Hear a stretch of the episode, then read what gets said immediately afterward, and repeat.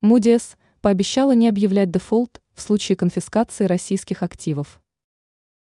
Рейтинговое агентство Moody's пообещало не объявлять дефолт в странах, выпустивших облигации, которые приобрела РФ, если ее зарубежные активы будут конфискованы.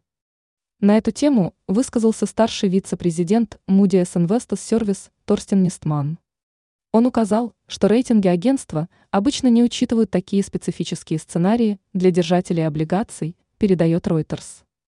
Глава сектора суверенных рейтингов, имя West Эмп, P Global, Фрэнк Гилл, сообщил, что изъятие активов РФ не спровоцирует дефолт, так как выплаты по купонам проводятся через платежного агента.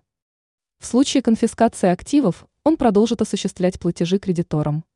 В Центробанке РФ отмечали, что основная доля замороженных резервов страны находится в денежных средствах и государственных облигациях европейских стран – Австрии, Британии, Германии и Франции. Также значительная часть активов хранится в Канаде. Если произойдет изъятие резервов, то Россия будет лишена причитающихся платежей.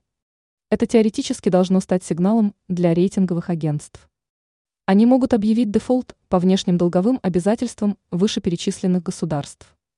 Ранее в Минфине России сообщили, что на счетах ФНБ закончились евро.